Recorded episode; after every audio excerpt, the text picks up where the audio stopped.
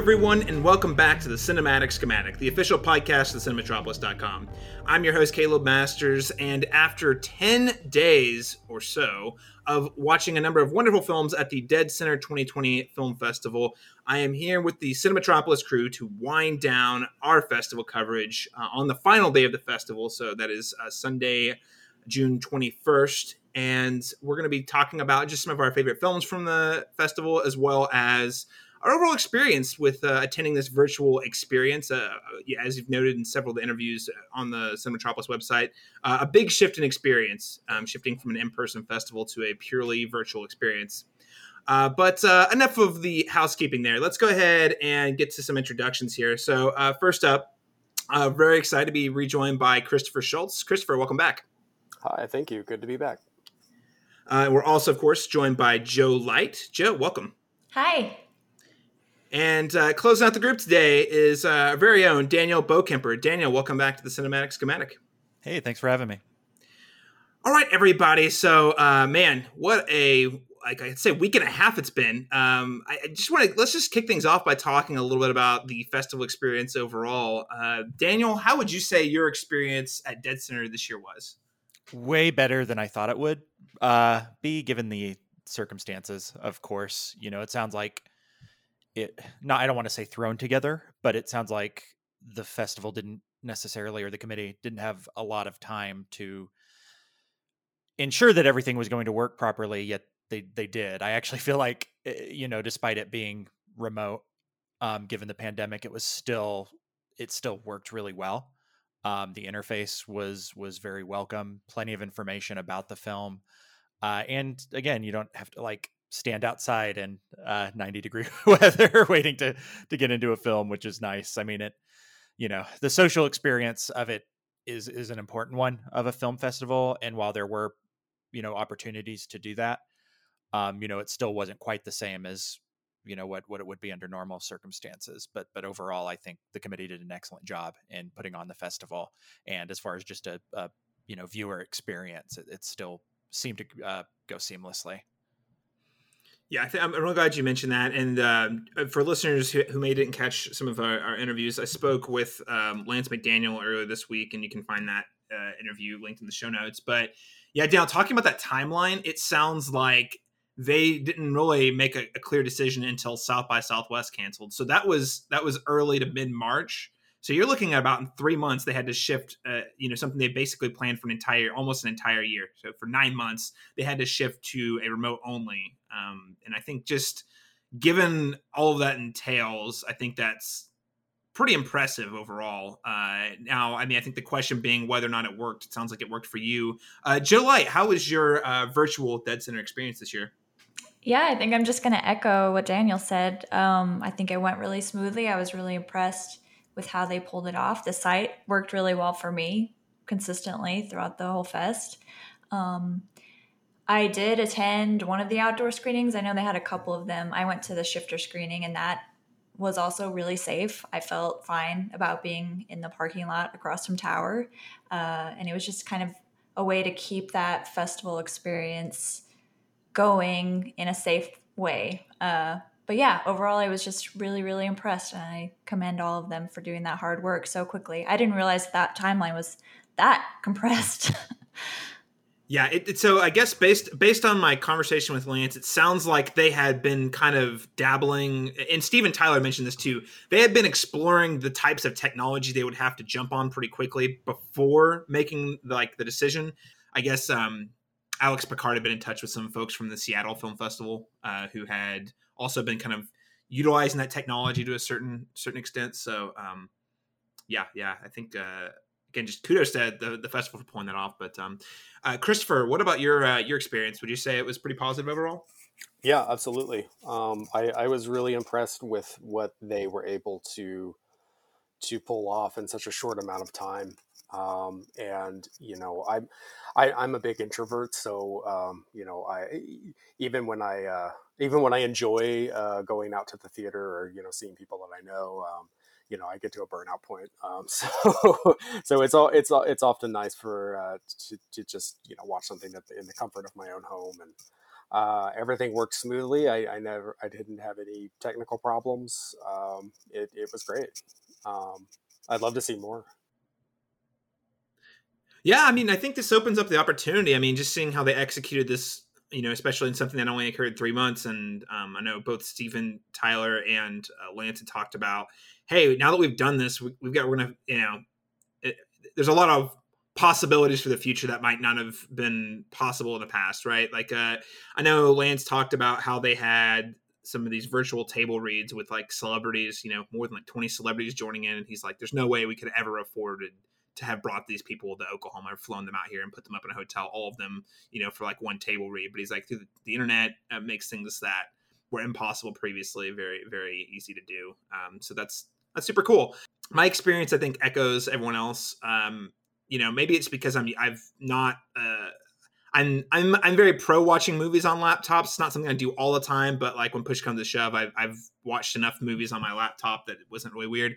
Um, and I also know I'm privileged to have like a like a an Apple TV that I can screen share with. So there, there was a few movies I also watched on my TV via my laptop. So I know kind of that shift from that the television to um, maybe a laptop might have been a little different. But I would say at least from the tech perspective, there was not a single thing that I like. There wasn't a single time I clicked something that didn't work like it was supposed to. Like the movie's always loaded up.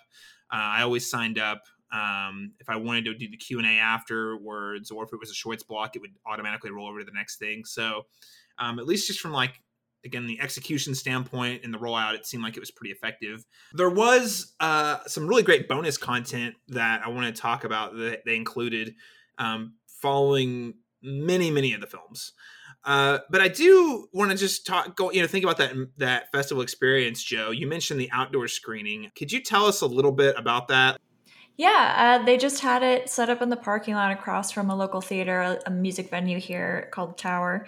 Um, and they had chalked off like six feet squares. So there would be like empty squares, and then you could set up your lawn chairs in a square that was designated. Um, and they had this big inflatable screen uh, I think they were just protecting from a, a laptop, honestly, but it looked fine. Uh, and the sound was fine considering it was a large open space. Um, and you still got your little wristband with the drink ticket. So if you wanted to, you could go over and you could get some beer or wine or water. Uh, limited options, but they're still really nice. I wasn't expecting that at all. Um, yeah, and it was just, it was nice to be in the middle of the city in, in the uptown district. Uh, there was some traffic, but I, I honestly feel like that added a little bit to the atmosphere. Um, and it was just nice to kind of hang out in the general vicinity of a lot of people that, you know, my husband and I know and kind of waved at them from afar. Uh, I feel like everybody was very respectful. There were like a couple of close clustered groups, but I think it, the those those people were choosing to do that, so it was fine.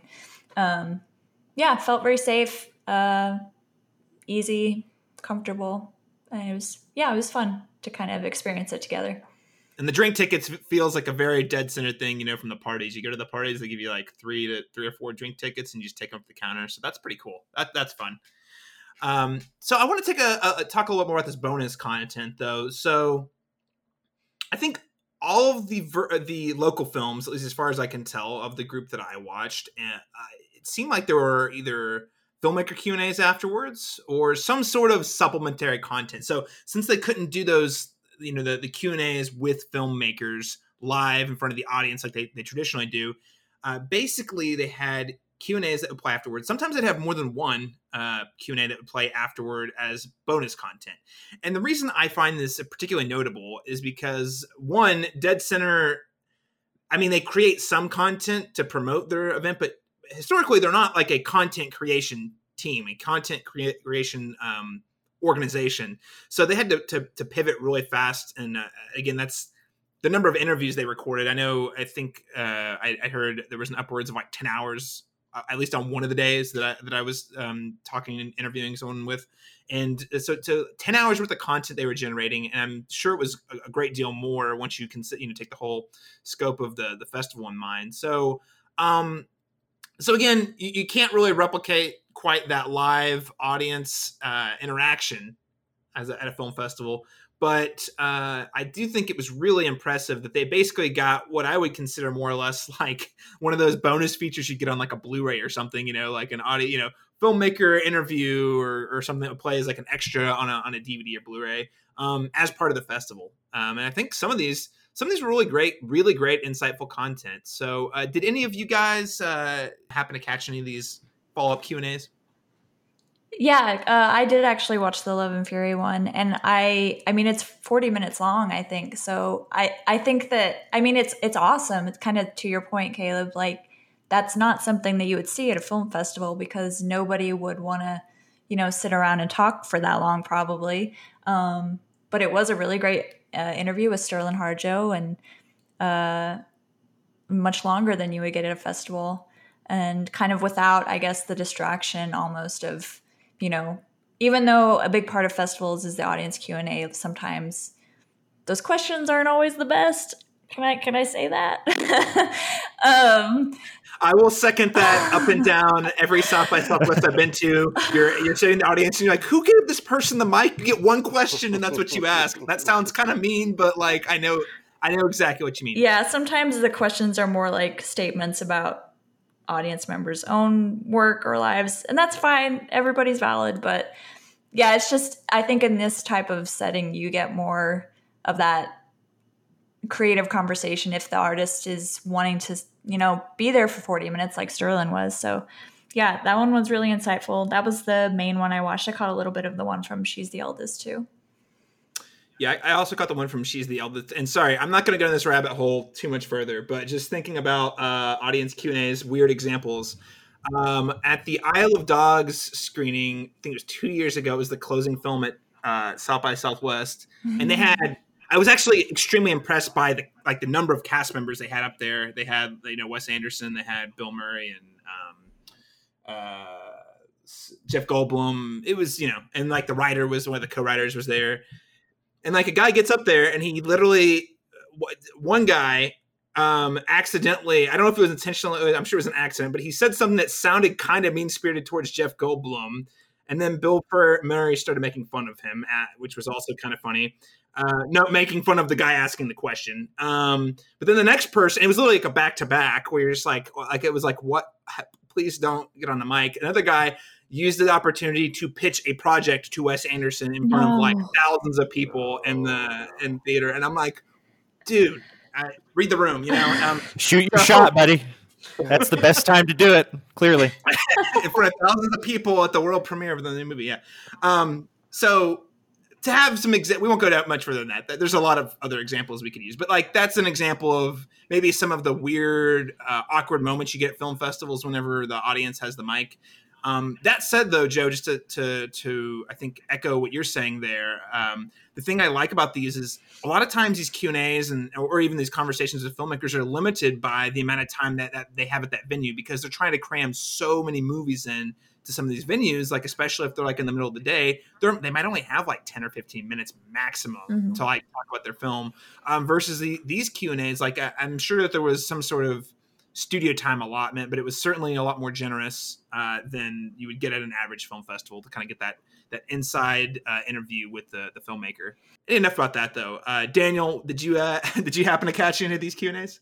So I don't believe I had the I didn't see the option to on the on the short films. It may have been an oversight on my part, but um, and I don't believe the Dilemma of Desire had one either. Um, I did not. I know Shifter did for certain d- didn't see that one, but I would like to give a kind of a shout out to not only you know the Cinematropolis and and kind of forwarding Shifter with the production diaries um, in that series you've um, worked with uh, Jacob and Zach Burns on, but also um, I noticed the Gazette had like actual. I've never seen this from them before, and I think it was you know again acclimating uh, to the pandemic, but there was a they did like video interviews with I know Lance McDaniel, uh, Jacob Burns had one, um, and it was with uh, Brittany Pickering, um, the editor editor in chief of the Gazette. And I actually thought that was kind of a cool, uh, again, kind of forced into doing something a bit multimedia because you know print is is a little difficult right now. But like it it it brought kind of a, a more of a kind of local gravity to the the festival that I thought was actually kind of cool. Um, so no, I did not get the the bonus content that Dead Center themselves produced. I wish I had. It sounds like it was, you know, they put a lot of a lot of effort into to to kind of fulfilling that um, you know festival experience while also trimming down the you know the the more kind of eye rolling uh, parts of it. But but again, just to see a little bit more extra local uh, media kind of uh, built around it in in a way that you don't n- normally see.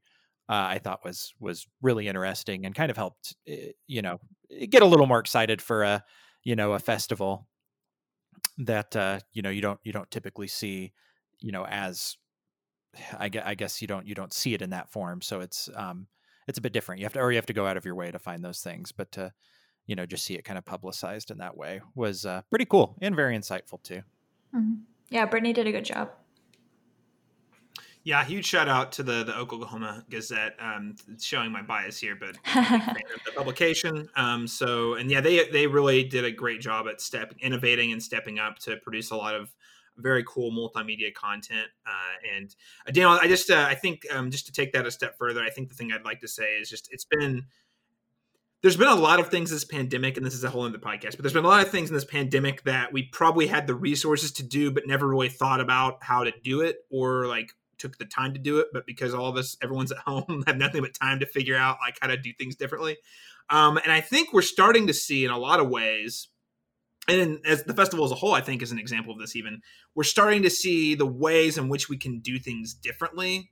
Um, that is really exciting. Uh, I'm not saying like the the pandemic's exciting, but yeah, seeing uh, video interviews like that coming out of the Oklahoma Gazette, or seeing a lot of more Facebook lives or Twitch streams around like Dead Center content um, it, that's really exciting to me um, because it just kind of shows that we're they're we're kind of breaking down like a lot of the normal we're finding ways around the obstacles and the and the the way the thing that they're producing is still just as good and in some ways maybe even better um, than maybe the, the way we've always done it. That said you still kind of lose that face to face time, or you still kind of lose that excitement of being in the same room as the filmmaker that you you respect or admire or want to know more from. So I know there's a loss there, but um, no, I, I, think kudos to a number of the publications. Uh, I know I saw. I think the the Free Press OKC George Lang was doing a lot of uh, like a pretty thorough write up of. I mean, he, he covered probably between between the five uh, the the yeah the four of us uh, I mean, just in terms of content, he probably covered just as much stuff as a one man band. So, um, yeah, it was really exciting to see all the local press kind of come out and step up their game and, and find new ways to to get the story out. And uh, again, if you want to learn more about sort of behind the scenes for that, I, I do want to point you again to the, the, show notes. We have interviews with the uh, director of technology, Stephen Tyler, uh, and the executive director of Dead Center, uh, Lance McDaniel, where they kind of talk about some of the behind the scenes what went into the decision making and then how they how they were able to execute on these things in, the, in that timeline that uh, that three minute timeline that we were talking about earlier. So uh, i do highly recommend you check those out um, also big shout out to lance um, is this is an interesting year for dead center so it was lance mcdaniel who's been running this thing for years and years this was his last year as the executive director and it was also the 20th anniversary of the festival so this is just, a, I think, histor- in the history of Dead Center, this is an eh, eh, especially peculiar year. A lot of transitions happening, uh, and the, the, the shift to virtual certainly being among those. Uh, but uh, let's get to the movies. Um, so there were uh, several we could talk about. We could probably talk for two hours if we kind of went through the whole catalog of things we saw. Um, but a few things I just want to want to discuss. Let's start off with She's the Eldest. We've kind of mentioned it in passing a couple times. Uh, Jo, you did uh, wrote a reaction to She's the Eldest, and also had an interview uh, with the director Kate Jones and uh, co-star uh, Mary Buss. So, could you tell us a little bit more about She's the Eldest? Yeah, I can try to. Um, it's a little bit of a weird movie, uh, just because you go in expecting one thing and then it becomes something very different. but it's really good. It's really enjoyable. It's Kate Jones's first movie that she's directed, first feature. Um, it's dark. It's um, well, just it's it's about these three siblings that are forced to reconnect in their childhood home, and weird things start happening. Essentially, they are they're very uncomfortable with each other. They're each going through their own little personal dramas, but then it becomes it really becomes kind of a, a kind of like Lynchian horror almost by the end. Like there's all these weird dreams that happen. There are like flash sideways into dream sequences.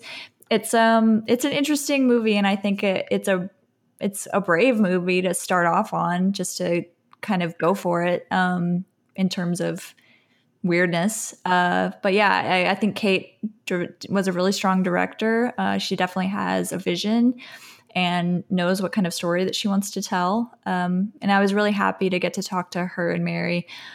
And it was just a really interesting conversation. It's much longer than what was published. We talked for probably 30 minutes just about the film scene here. But um, yeah, they're both really, really smart, really, really talented, and really happy to support support them locally. Yeah, very cool. And um, I mean, uh, both of these are, are, folks who've been working in the Oklahoma film for, for a while now. Uh, Kate Jones, long-time listeners of the Cinematic Schematic, might remember that we interviewed her and Mickey Reese back for when she was starring in uh, Mickey Reese's Alien. Uh, and then we actually spoke with uh, Mary Buss uh, last year, year and a half ago, uh, for the release of Strike Dear Mistress, which is another Mickey Reese film. So I, I really love seeing Kate step into the director role. I think this was a, a very, very strong first feature as well. Um, and, and just to echo your point, Jo, it's very bold.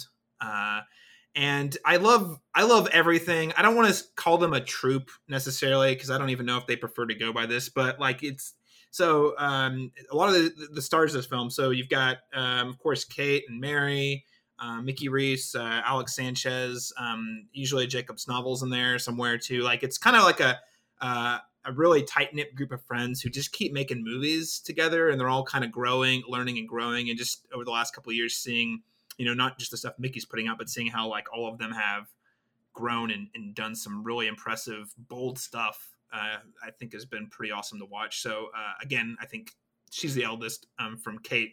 It's particularly impressive and bold first film. Did anyone else happen to catch she's the eldest? I did, yeah. Uh, what'd you think, Christopher?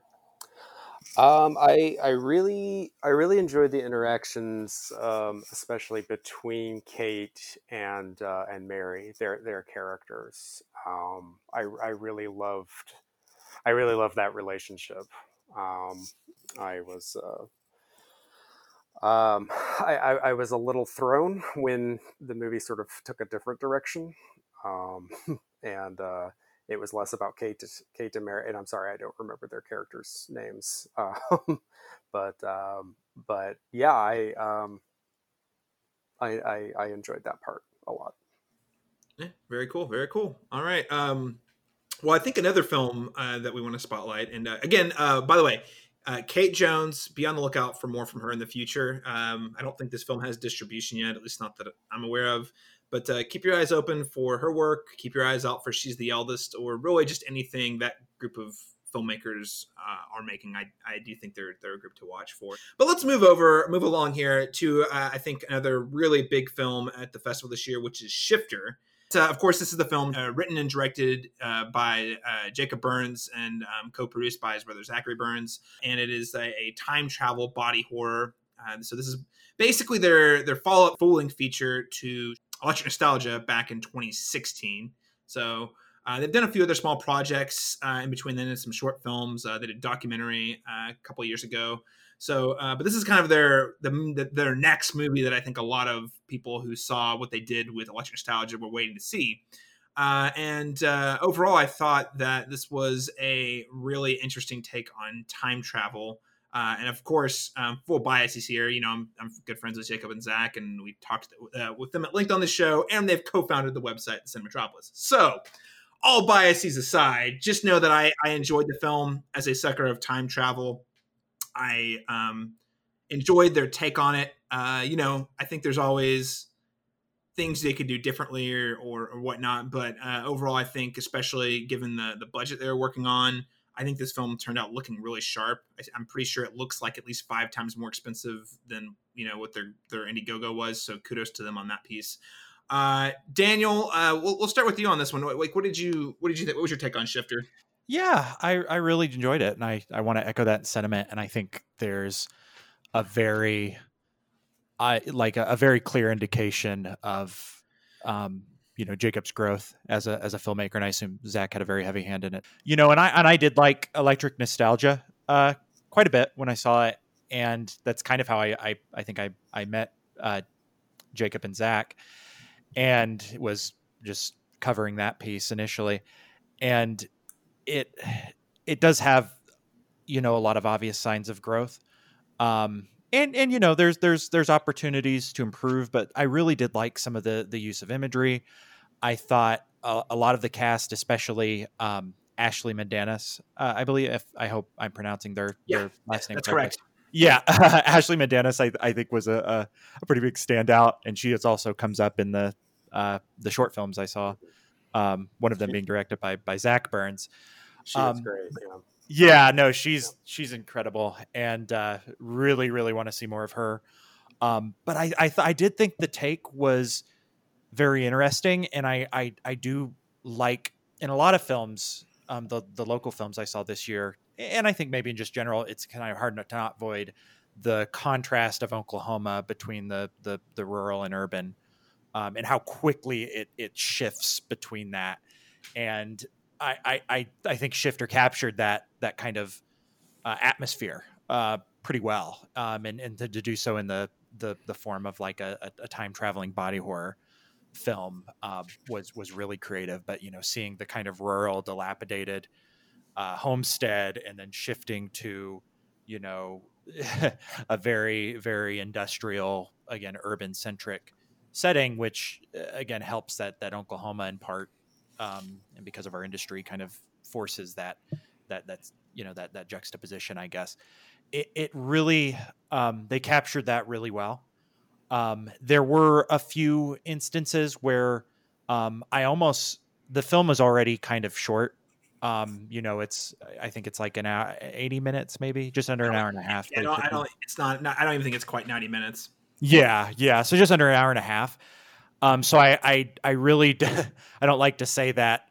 I feel like maybe if it was just a little bit tighter, um, I, I don't know what the correct solution would be. Unfortunately, I'm not, you know, personally a filmmaker, but I, I do think if it was a bit maybe, maybe tighter, um, as far as some of the the dialogue and interactions were concerned, you know, just making it a little more succinct, um, probably would have would have um, helped it a bit more. But even in in in saying that, it was still a really fun um, experience. I, I definitely got vibes of of uh, you know Cronenberg's The Fly, uh, watching it, and I again I do think the the the actual uh, transitions they made, some of that weird like lava lamp blood tearing esque like little like transitions they had to kind of emulate the the molecular destruction of uh, um, I believe it was uh, Teresa, played by uh, Nicole Fancher, um, who did well um, in that role as well. It, it just really, it really helped that intensity. And then the again, you know, you, you can always see a lot of films that are working with, um, you know, trying to do something pretty ambitious on a fairly low budget. And you see people knock it out of the park, like with, uh, uh, was it Carruth who directed Primer? Was that yeah? Um, you know, you you see filmmakers like that do do something really incredible um, and conceptual on a very low budget, and uh, sometimes you want to do something a little more visual, but there's always that challenge to make it look right. And I actually think, as far as the the the, the body horror you see in this, the destru- destruction of oneself, like it was really chilling, and they were able to implement it in a lot of uh, a lot of uh, creative and, and interesting ways. Um, and uh, you know, there's a lot of vomit in it too, a lot of throwing up, and I always kind of it, it worked well. I'm, I'm again, I, I think there was a, a good a good control over the pace of it um, overall in that way. Um, e- even despite it sometimes seeming like it was, you know, they maybe tried to pack a little more than what was needed to get the point across. Um, again, I I'm I'm really excited to to to see what uh, you know they do the Burnses do in the future. Yeah, yeah, absolutely. Um, I have thoughts on all of those things, Daniel, including the vomiting. But uh, I wanted Jo, Jo got to catch this one actually in the you know the most Yeah. traditional uh, dead center atmosphere um, of all of us. It sounds like. So, mm-hmm. Jo, what was your experience with the film? Did you enjoy it? Did you like it? Uh, do, you, do you feel like seeing it in that outdoor setting added to it? Oh, I mean, the film's good on its own. I I, I don't know that the setting really um, added or took away anything. It was just fun to kind of see it in that setting. Um, yeah, Daniel, you took a lot of my uh, talking points in terms of like really enjoying the body horror and the vomit. Uh, I'm a horror fan. Like I remember when they were, I can't remember. They showed a sizzle reel at at some party. I, I that feels like so long ago now. I can't remember if Primer was on, and I was going to ask you, Caleb, if they had ever mentioned Primer as like a, an inspiration, but I, uh, yeah, I, I felt it a little bit. I think.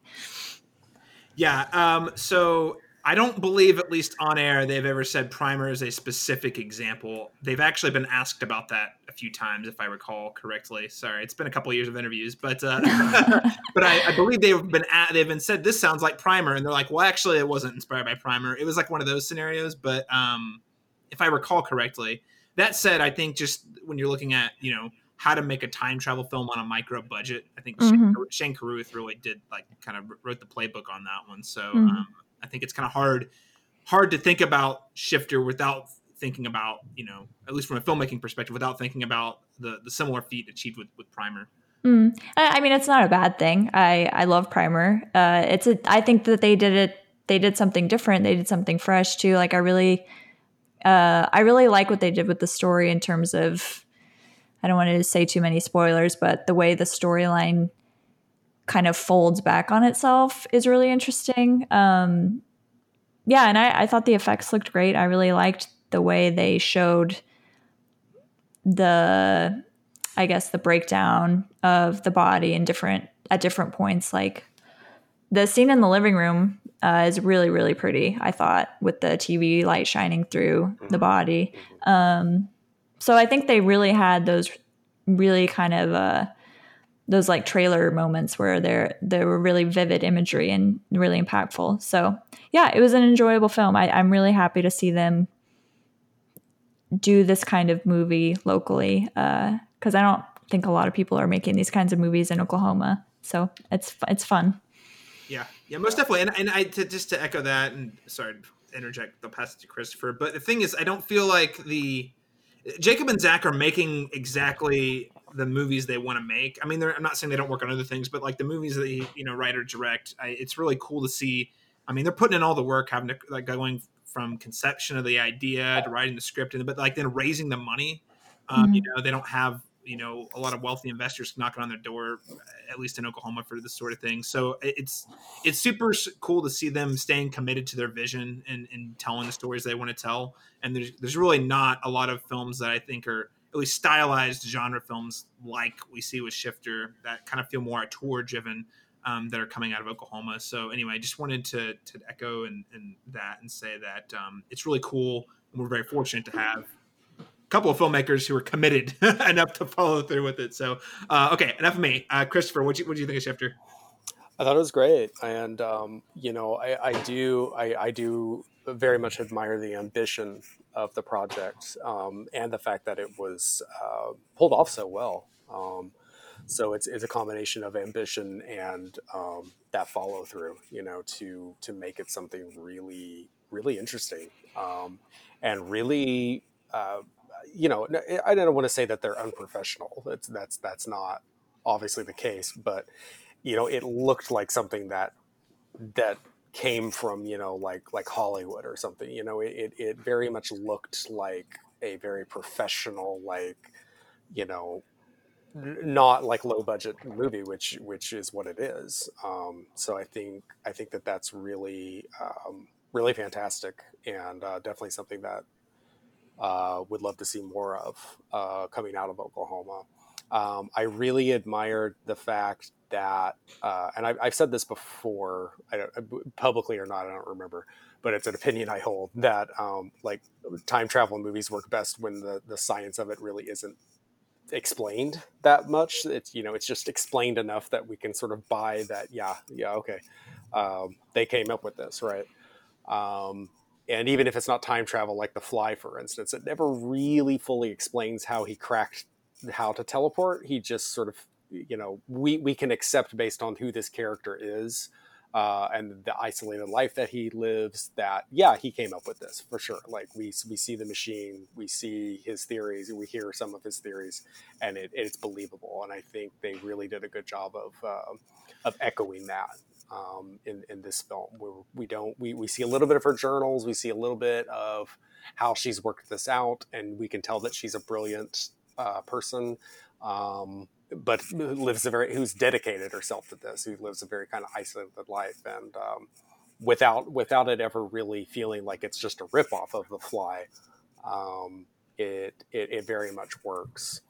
Um, so I really admired that, and and and overall too, um, I just liked seeing a uh, you know bisexual character that was just, mm-hmm. just bisexual, and it wasn't it, it, was important to her life, obviously, but just as as good representation of like a queer character. I thought that was great to see too. Yeah, that was nice. Yeah, well, that um, uh, I think that'll about wrap our uh, you know talk on Shifter. Um, great film. Um, I th- again, I think just echoing what Daniel said, clear growth from Jacob between Electric Nostalgia and Shifter. So I'm firstly, I'm super excited to see you know what if anything happens with that project in terms of distribution because I do think it's certainly of a quality um, where like Christopher was saying, it's certainly of that quality where it's like, no, this is a, this is a film that you could play on uh, an Amazon or a Netflix that I think would actually would actually resonate pretty well. Um, so I'm excited to see what what happens there. Uh, fingers crossed. But um, the other thing is, uh, I just wanted to note a couple of the money shots in here. I think uh, I think Jo, you already mentioned one about the, the light shining through the TV. That was really great. Um, the theater shot was just mm-hmm. I, I, love mm. it. Like, that is like an iconic like put it on a poster imagery, you know. And so again, Jacob's eye as a as a director of photography and as well as a director is just you know continues to be very strong. And I thought that whole sequence at the Tower Theater. Um, it was kind of funny until it wasn't.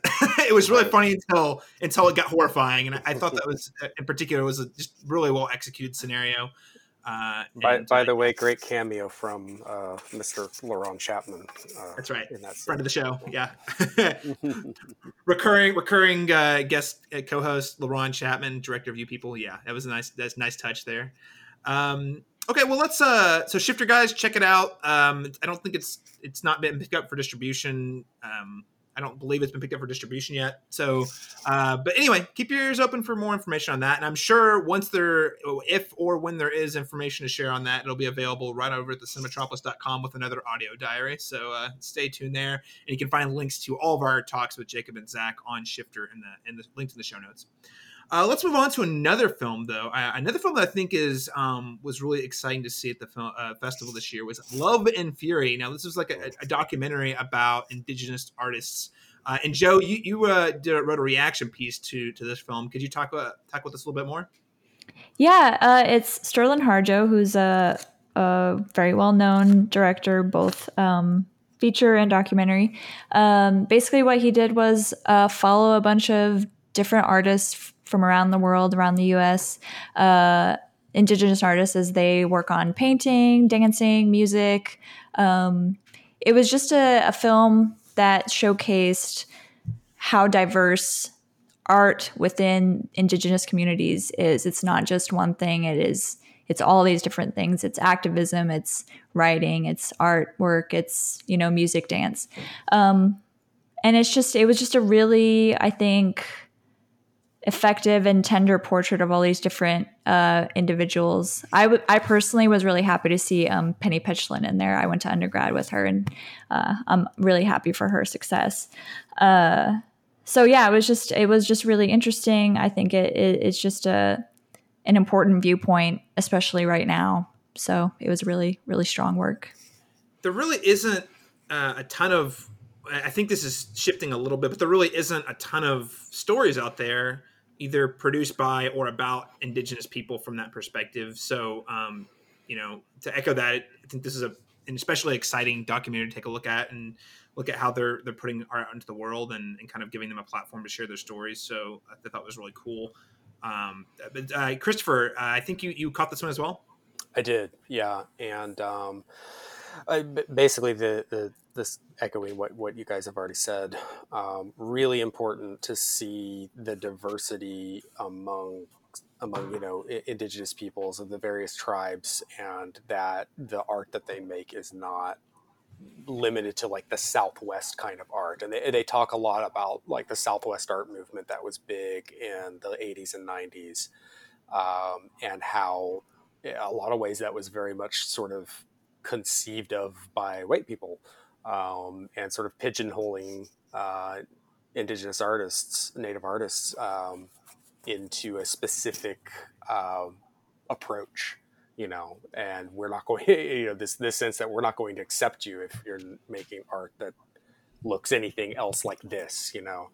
Um, so it was it was really uh, I, I, again very important I think to see these these these different voices and these different perspectives on what art is and, and their approach to art.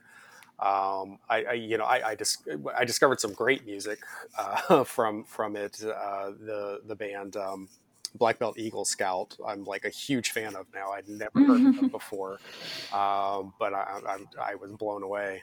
Um, I also had no idea there was such a huge um, uh, noise music scene in Tulsa, but uh, apparently there is, um, and a lot of a lot of uh, Native peoples involved with that. So that's really cool. But but yeah, overall, and, and the overall style of the film, just the way it it, it's telling a narrative, but it's sort of moving back and forth between these different voices, and it, it feels it, it's it, it's sort of sort of hard to put your finger on the way it feel. It feels very lyrical in a lot of in a lot of ways. It feels um, not not meandering. It, it doesn't meander, but there's a there's a looseness to it. I guess. I, I don't know. Maybe, maybe, maybe somebody else has sort of picked up on, on what I'm talking about that I'm having trouble communicating. Um, yeah, I mean it it, it moves back and forth and I, I know in the Q and A it's mentioned specifically because Sterling didn't put any um he didn't superimpose anybody's names unless they're musicians who don't speak. So he doesn't really like help you that much as a viewer. You just are kind of thrown into it you have to follow along. You're just there as a as an observer. So it that I think that's kind of adding to what you're you're you're speaking to.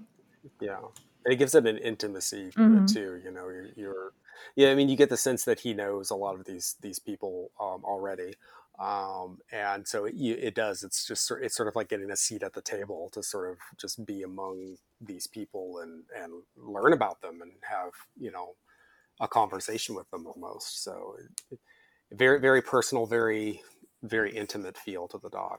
I, I, think yeah, this is definitely um, one that would play really well. I think even even on HBO maybe um, yeah, to a certain extent. Absolutely. Like I, I, I, think it's of that quality. I think the the story it's telling him would be certainly of interest to enough people, and I, yeah. I'd love to get that story out. Um, I did, uh, Jo, want to circle back with you on this though. Uh, so you said you watched the Q and A. Like, mm-hmm. was there mm-hmm. any notable like takeaways or insights that you got from the Q and A that you you could share today? I mean, there are things that I wanted. I'm trying to talk to Sterling, so hopefully I'll be able to ask a little bit uh, more in depth. But I know that he mentioned like one of the inspirations for this being that his daughter is going off to arts school. So I think I think that's a really interesting perspective to start from, where it's like his daughter's going out in the world, and he's almost I don't know if this is accurate, but almost saying like, well, world, if you're going to meet my daughter, then you need to be more familiar with where is she coming from? So I think that's kind of an interesting place to start. Yeah, it was it was a long Q and A, and it was a conversation uh, that felt very friendly. Um, I think it was Sara Thompson in that Q and A. Uh, yeah, it was just it was a really long conversation about art and his work, and I'm excited to see more from him for for sure. Very cool. Well, uh, yeah, let's uh, we'll stay tuned for that. Uh, Love and Fury. I'd be interested to see what happens with that particular project, and uh, also Stone Harjo. Keep watching his stuff. It's um, he's seems to be kind of a growing voice in that uh, in the, the, the works of like indigenous uh, filmmakers. So I'm very excited to see what he does next.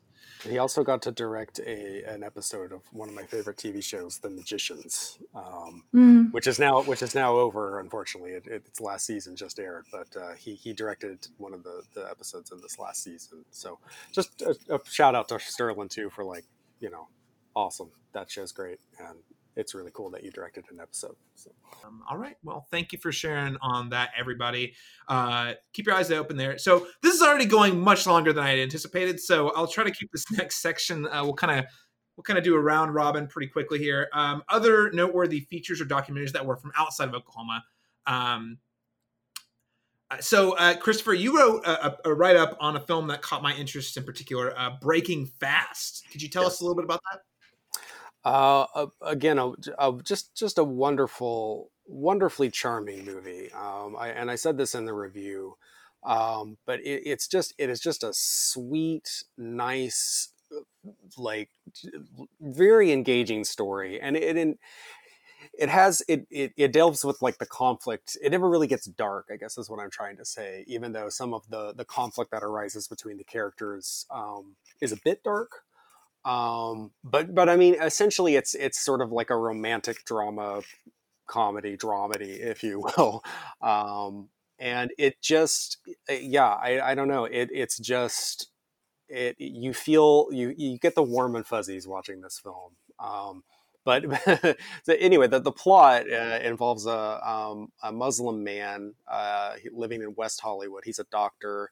Uh, he's he's openly gay, and that's that's sort of the crux it. You know, some of the other characters talk about this. Is like, is you know, is it weird to be an openly gay Muslim man? Like, don't isn't that a problem with your religion? And uh, you know, it's it's a point of learning where it's like you know, there's nothing really in in the Quran that uh, that abolishes homosexuality. Like, it's just you know, there there are um, different sects within uh, with within Islam that um, have have sort of become bigoted in that way, and that's also addressed in the film uh, in very powerful ways, um, in ways that you wouldn't expect too. You know, it's it's not a situation where the film is pulling the rug out from under you, and you know now we're watching a different film. It just sort of it very much comes up organically. These conversations about faith and sexuality, and you know, even even outside faith, just what um,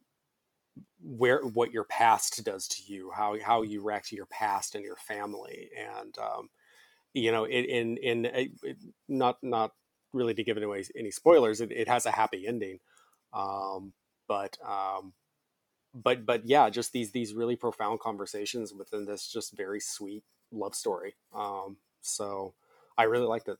Uh, I really hope to see it, you know, get get some distribution, get get a wider release somehow.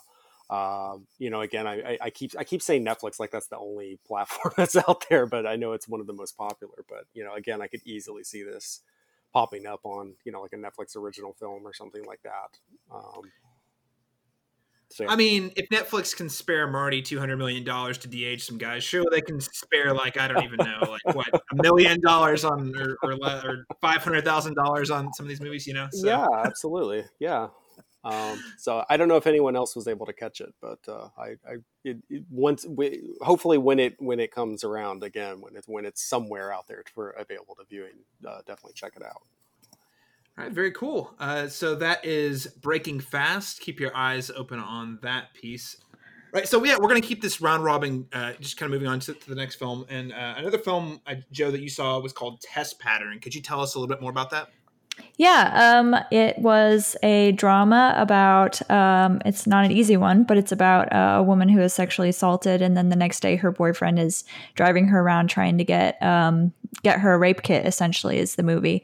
Um, it was gorgeous. It looked beautiful. The actors were all really, really strong, um, and I think the director, she's a writer director, Shatara Michelle Ford, is one to watch. Very cool. Very cool. So that's called Test Pattern. Uh, Daniel, I think we're gonna we're gonna move here over into the documentaries here for a moment. Uh, so you saw a documentary called Dilemma of Desire. Can you tell us a little bit more about that?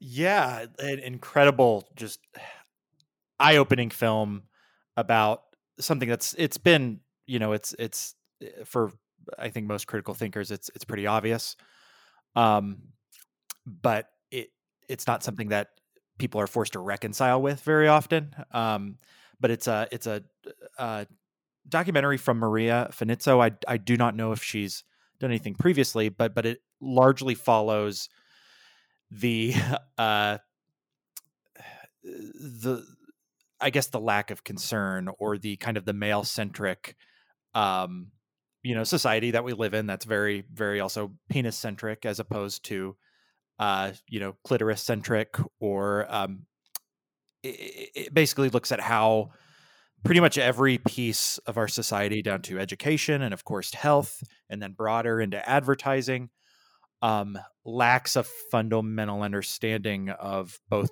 not only women's health but women's pleasure as well um, and and and how it kind of it moves so well and and I won't um, you know strain into too much detail because there is just so much um, ground it covers in a very short amount of time um, but still does so very excellently. Um, but but it kind of starts off looking at how um, like t- textbooks, even biology textbooks, um, for years and years and years, and even now, and those that are continuing to be published and will be published, have a lopsided view of, um, you know, human anatomy, specifically human like sexual anatomy. So, you know you you'll you'll see like three different textbooks with eight pages of diagrams of penises dissected and and you know eh, just described in like painstaking detail and then hardly anything about um you know a, a woman's reproductive organs and it's so eh, jarring how that leads into of course you know if this is kind of the focus society takes on um you know on this subject and on women how that has gone to you know utter suppression of of any kind of talk about you know s- sexual you know discussions especially those that that would involve a woman i think you know very overtly we have plenty of you know we see very a lot of like erectile dysfunction advertisements and we see a lot of um you know things that focus on you know men's pleasure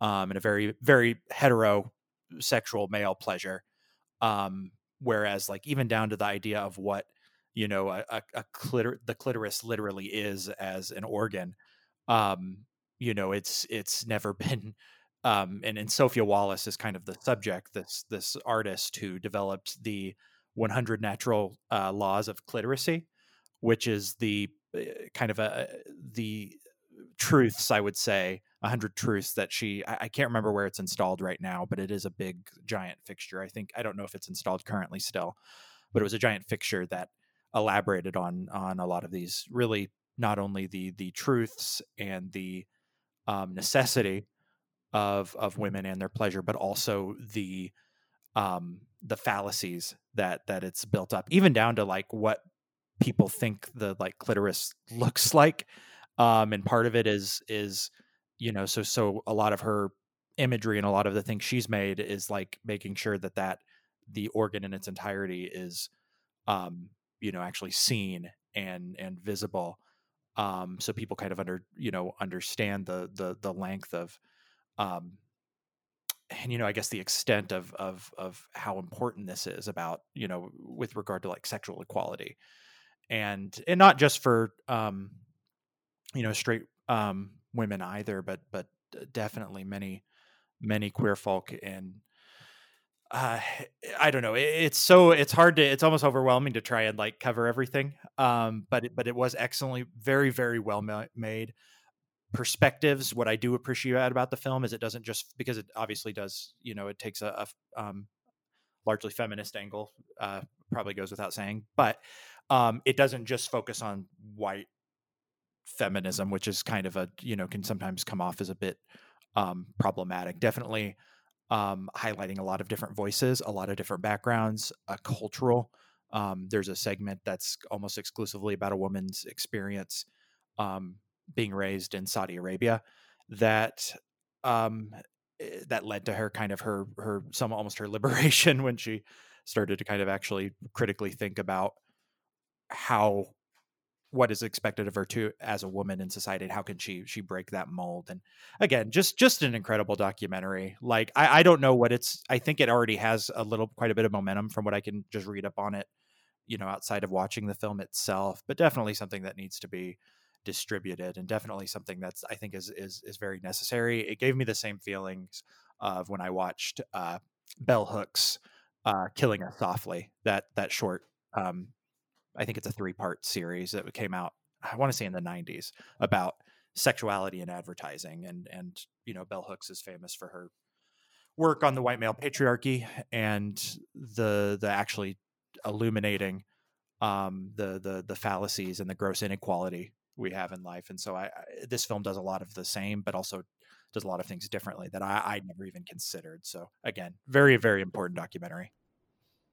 Yeah, very cool. So that's the the dilemma of desire, and you have an in-depth write-up on the website there as well. So check that out, the cinematropolis.com.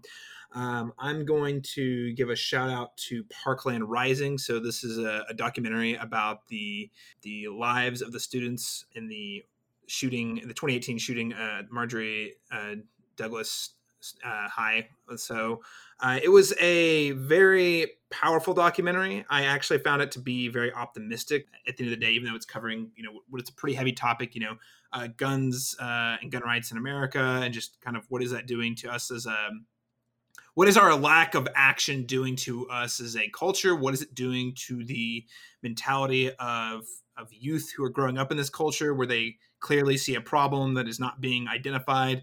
Um, and just also, or sorry, uh, sorry, a, a, clear problem that has been identified that is not changing uh, repeatedly, and and uh, and so I just thought it was a nice touch because you're really following the perspectives of those teenagers uh, largely, or either the teenagers or the victim families of the victims um, who whose lives were lost at um, the in the 2018 shooting.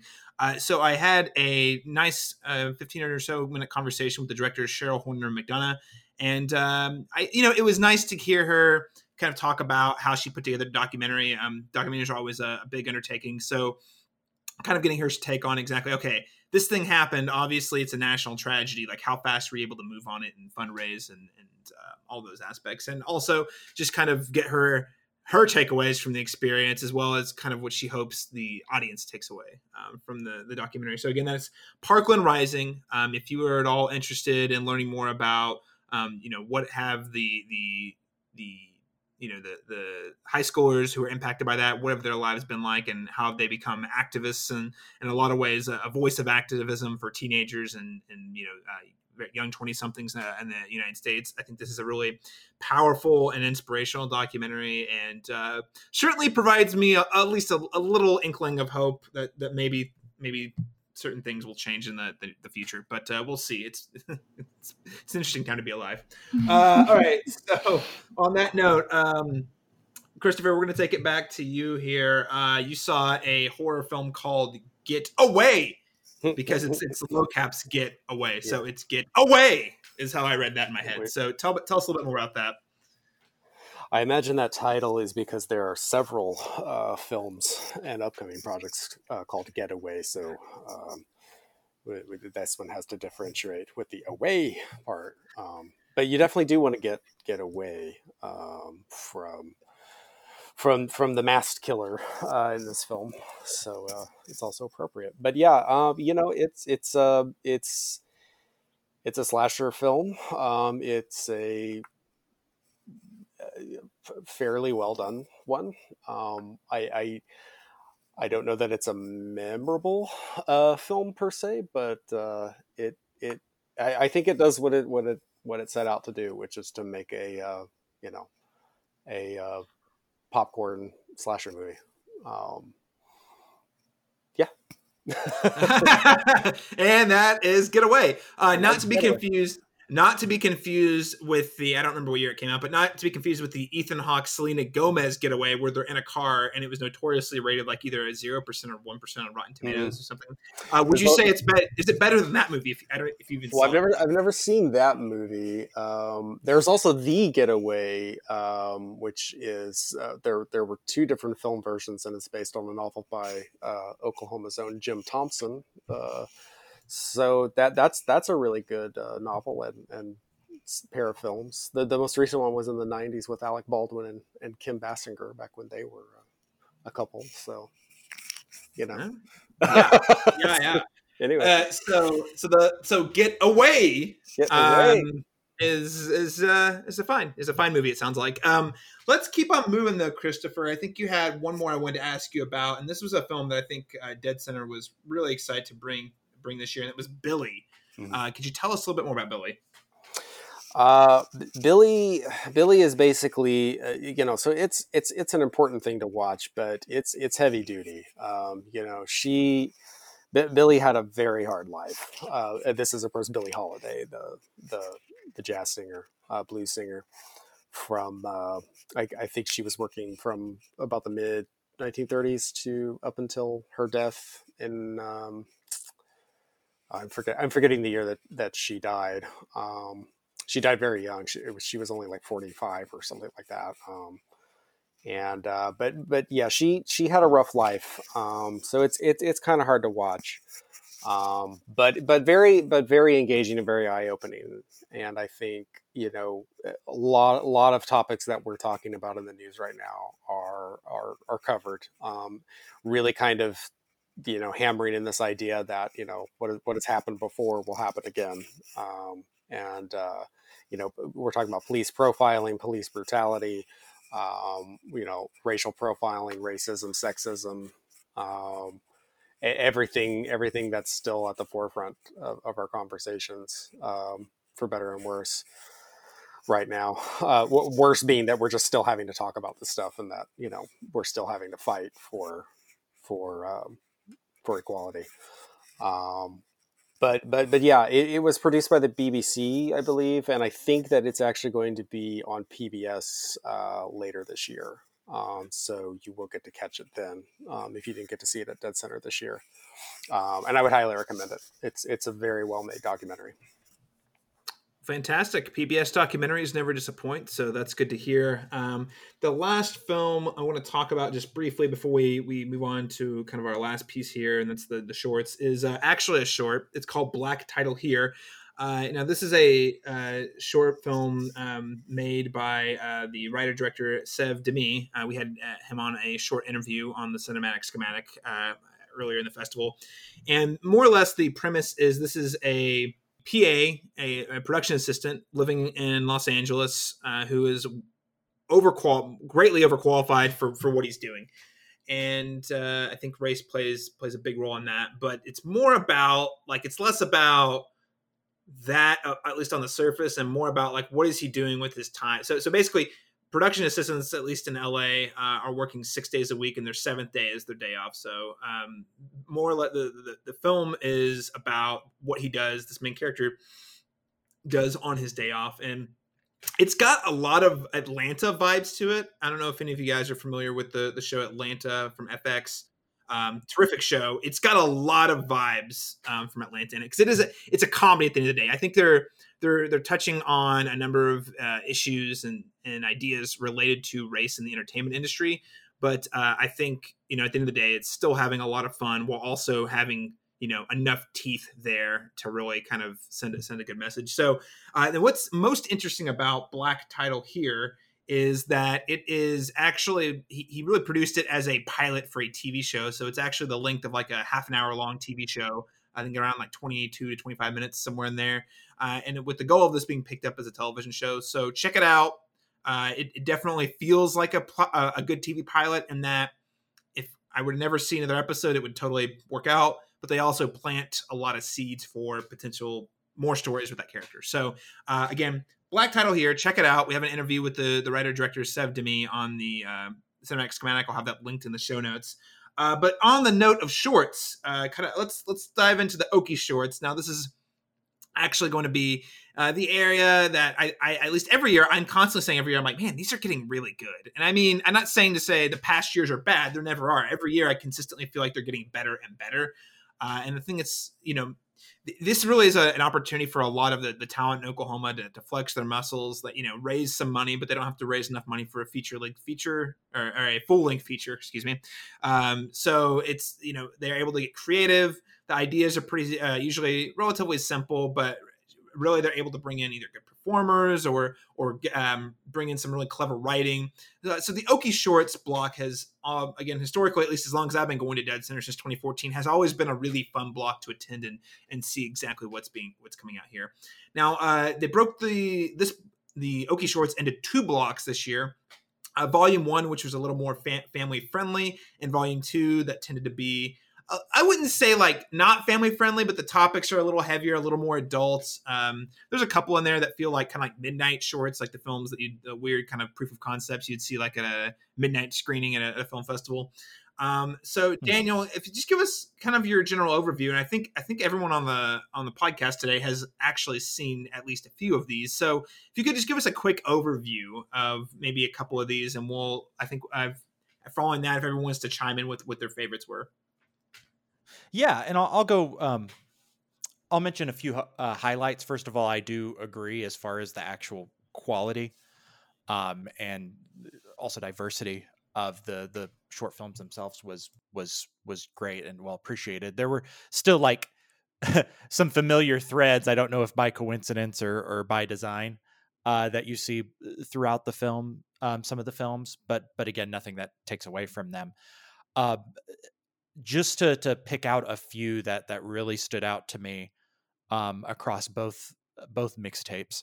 Um, in volume one, there is the uh, the stories within, which is uh, from Zeb uh, Gautreaux, I believe, or Gatru, um, profiling uh, Denise Duong. She is a an artist who's done many murals throughout Oklahoma City.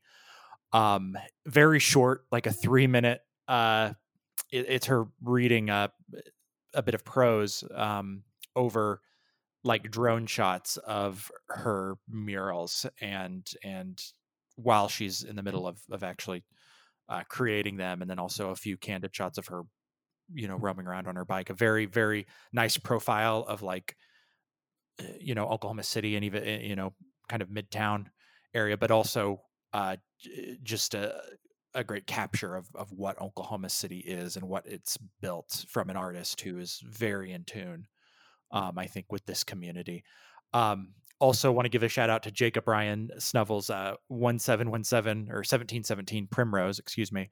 That's got a little bit of Stranger Things, Monster House vibes. A couple of kids uh, accidentally fly a drone, I guess, to to to jump off of uh, uh, the stories within. They they fly a drone inadvertently into a creepy neighbor's um, house, and uh, one of them is forced to to go retrieve it inside. Again, very very reminiscent of Stranger Things, Goonies kind of esque, um, and you you kind of anticipate the the you know what's going to happen in the turn, but it still doesn't make it any less enjoyable. Um, a, a, film that seems to like, I, I again, I don't. When Chris was mentioning, he doesn't want to imply that any you know Oklahoman filmmaker is inherently unprofessional and what they're making but it did feel like a film that probably exceeded you know in terms of of the means it had it, it, put something out there that was of a quality that i think exceeds what, whatever its budget likely was. Could be wrong but again it, it, it did seem very interesting in that way. Um, and then i also want to mention just briefly ella jane's code red um, a film that that really reflects a short film that reflects on uh, the impact and the trauma of um, oklahoma's uh, exceptionally high incarceration rate, especially you know our, incarceration of women, um, and and how that that can go to impact people, of course, far beyond the the bars of of you know the the the prison itself. Um, and uh, again, really, really well made. I wouldn't be surprised if this one showed up somewhere on PBS or, or became a talking point.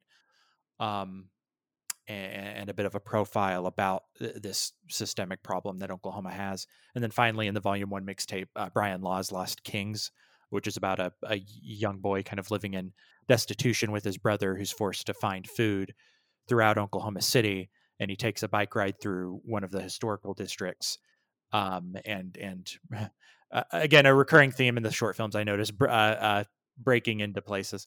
Um, that, and, that seems to be uh, um, something that popped up a few times in some of these films. But uh, he he's looking for food, and he takes a moment to linger into a really nice historic house, and then the family who lives there returns, um, and it's kind of just a high octane, you know, him trying to get out with minimal dialogue. Probably one of my favorites of that volume one block. The just a good the contrast because Oklahoma City itself is built in kind of a mix match way where you have really really nice neighborhoods and then you have neighborhoods that have been neglected a little bit unfortunately and and it's like it's it's like especially in the historic district in central Oklahoma City it's just like very quickly changes from one state to the other.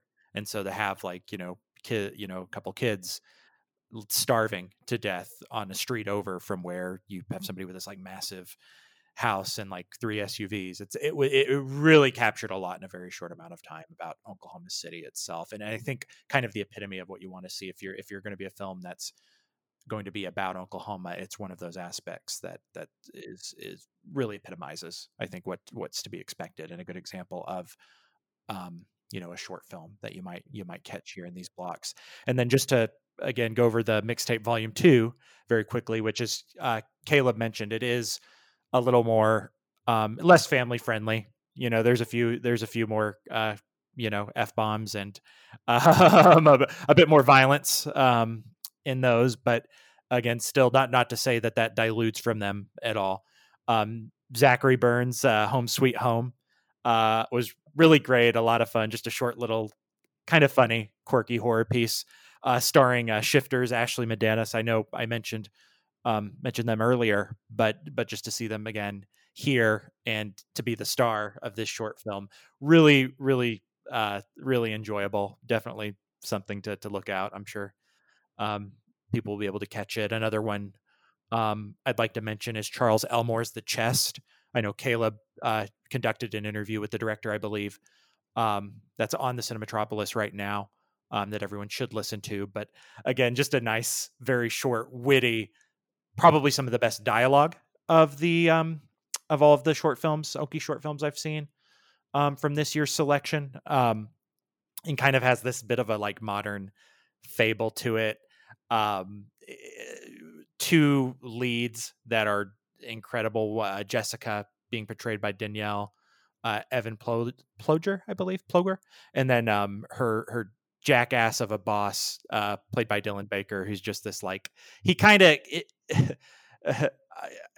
I, don't I don't know how to how to describe him best, but you've seen this character, and you'll when you see it, you'll know this just never shuts up. Always pompous, always trying to break you down, um, but never seeing their own, you know, their their you know the the, the clout they've kind of tried to create for themselves just blinds them to so many just obvious shortcomings they have, and uh, you kind of see a, a combination of comeuppets and vengeance and turns and twists that again very impressed to see this in a short film. I think it has the legs to become maybe a you know could be adapted into something longer if if the director felt the the need to. I think the cast was there um as far as strength.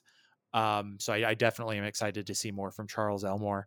Um and then just two more i wanted to mention uh brandon uh jerome jones's uh, cut, uh justin which is a, a, film that takes place in Tulsa. It's very relevant, I think, especially today as we're recording this.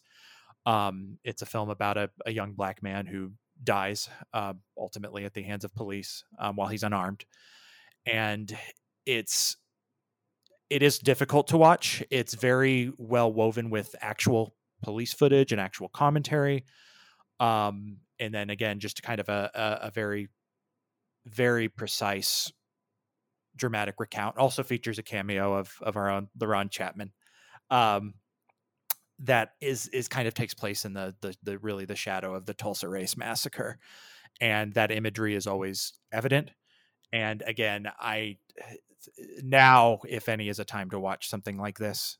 Um, so I, I will say, as far as what what I feel might be the most important of the shorts, that if if you had to choose one to just see, I, I would you know likely insist that you catch this one even if it um, you know it's a very necessary discomfort uh, that you feel through something like this um, and again proposes a lot of questions um, in, in a very good way that goes long beyond its you know the the 10 minutes it lasts and uh, finally just to to um, i wasn't going to mention this one but i think caleb with with what you mentioned about uh, parkland rising i think it's very important to also pair that with uh, McKinley Layers, uh, You Know the Drill, which is a short documentary just about um, something I never experienced. Um, and I think most of us might be a little um, a little too old to have to have, uh, go through it uh, pretty regularly, but um, the armed shooter drills they now have it at a lot of schools.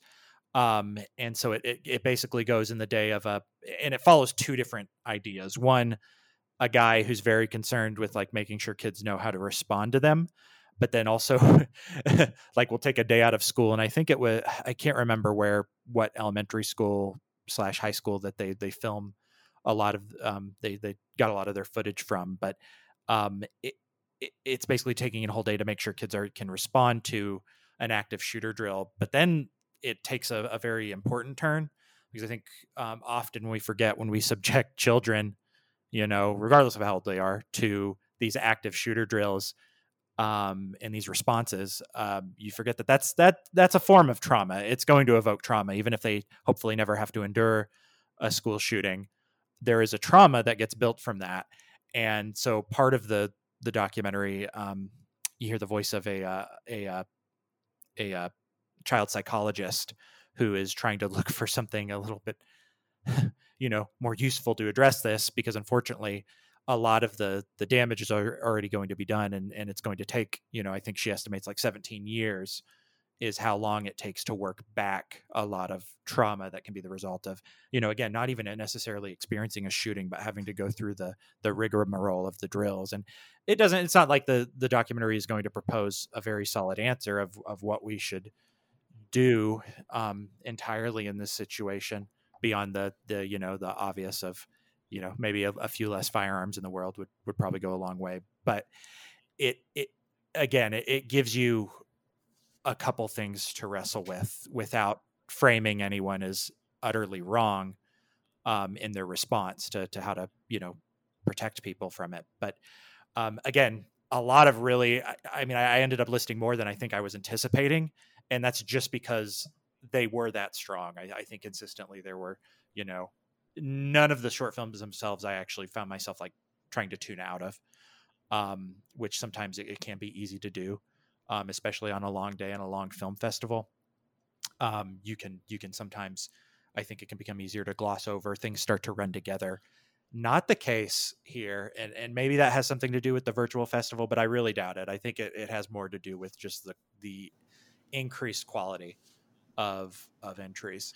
Well, um, and I um, will I will say just you know if, if you've been to you know film festivals that play a lot of shorts blocks, I mean, I, Dan, I like how you're pointing out how they all feel pretty strong. Um, I mean, even great film festivals that have great shorts in them, inevitably, usually you find like one or two that stand out much you know higher than the rest. But whereas this case, it sounds like most of these all stand pretty strong on their own. So I think that's that's pretty cool. Yeah, yeah, yeah absolutely. Uh, Jo, uh, I think you caught the shorts blocks, or at least some of the shorts. Could you tell us just um, give us a couple of your favorites and maybe a quick reason why? Yeah, I really liked the chest too. I just thought it was uh, well done, and really happy to see that talent in Tulsa. I believe it was shot in, um, so that was nice. Um, I also really liked guessing game. Uh, it's just a eight minute sort of I guess you'd call it horror. Uh, yeah. and that's just the kind of thing I like, I guess. Just like weird. I, I it's violent, but uh, treated as comedy, I guess. So that was one that I really liked. And then I also liked Home Sweet Home. So shout out to Zach Burns. Hey, I gotta say, I'm not gonna say much more about Home Sweet Home, other than that, I really also really enjoyed it. It was a nice, short, sweet. I feel like it's a YouTube piece of YouTube gold, something you can just like watch really fast, consume, and get like strong impact. Uh, without spoiling it, I was pleasantly surprised by the twist at the end. So it was very nice and oh, very yeah. fun. very clever little short film there. So uh, yeah, yeah, yeah. So again, uh, Zach, if we haven't said your name enough, shout out, sir. um, Christopher, did you have any uh, shorts in particular you wanted to you want to give a shout out? The, the only three that I saw um, were Justin, um, Home Sweet Home, and um, uh, Lost Kings, and, and, all three of them were excellent, um, as Daniel said. Um, and uh, and you guys have echoed about Home Sweet Home. But uh, but yeah, I, I, I, was I was particularly impressed with uh, with Lost Kings as well. Um, I, I I liked I liked that it was all just sort of like facial reactions mostly, like very mm-hmm. very minimal dialogue.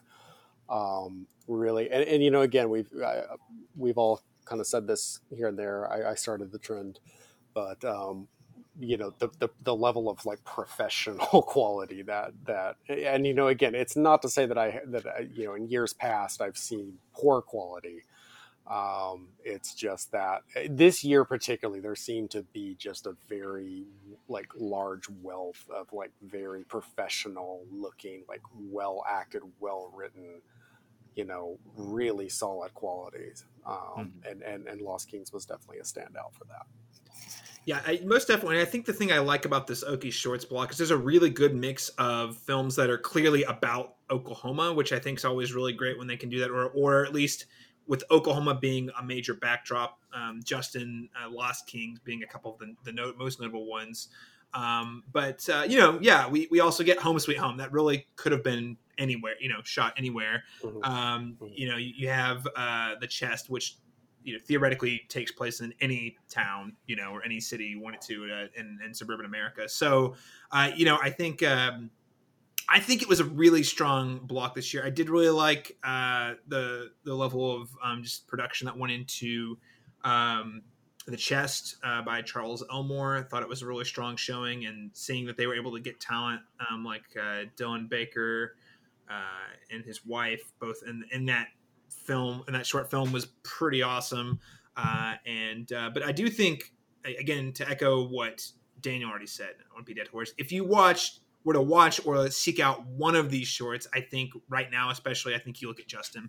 I think you look at Justin because it's a really powerful story. There's a lot of talk, I think, just in the larger pop culture at this moment about really re either learning about for the first time or re-examining how we view the Tulsa Race Massacre, formerly known as the Tulsa Race Riots.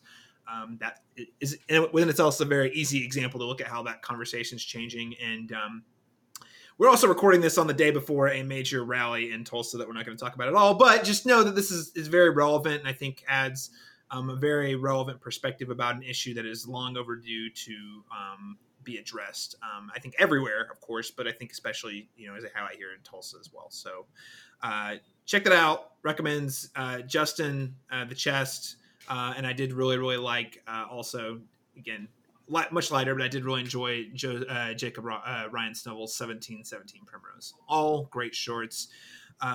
Wow, guys, we have talked. Wow, this actually went much longer than I anticipated. So thank you so much for for staying on the on the uh, podcast today to, to talk a little bit longer with the, uh, with us about this these uh, deadCenter films. Uh, we're gonna go ahead and go down the line. I'll start with you, Jo. We're gonna we're gonna close the show, but if people want to keep up with you and more of your work online, where can they find you at? They can find me on Twitter at Jo underscore Lightly or on No Film School, and I write occasionally still for the Oklahoma Gazette. So very cool. Check out Jo in those places. Uh, Christopher Shultz, where can people find you? Uh, Twitter is a good place to, to start, and um, that's uh, Chris Shultz with an underscore at the end of it because there's a lot of Chris Shultzes out there, um, apparently. So, uh, yeah, uh, C H R I S S H U L T Z underscore. Um, and uh, I'm still doing a lot of uh, work with LitReactor and um, some various other places I'll I'll pop up here and there. So stay tuned. Very cool. Follow Christopher in those places. And Daniel Bokemper, where can people find you online? Yeah, uh, occasionally when I remember to update it on Twitter at uh, Daniel uh, at Daniel, excuse me, underscore uh, Bokemper. Um, you can also find my writing in World Literature Today. Of course, um, a lot of my work is at the Cinematropolis, and then at uh, bokemper.com i've been releasing uh, i've re- yeah, released one piece of creative writing and another one um, probably as the time this recording is going to be um, be out as well. Um, but yeah just there. Check it out ladies and gentlemen. Uh, daniel bokemper been doing a lot of the creative writing lately so it's pretty exciting to see you get those published so congrats on that. Um, yeah, so check out Daniel in those places. Um, lastly, you can find me um, on Twitter way more than I should be at C Masters Talk. That's uh, letter C Masters Talk. Um, you can find, of course, the Cinematropolis at facebook.com forward slash the Cinematropolis, on Twitter at the Cinematrop, or just on our website, cinematropolis.com.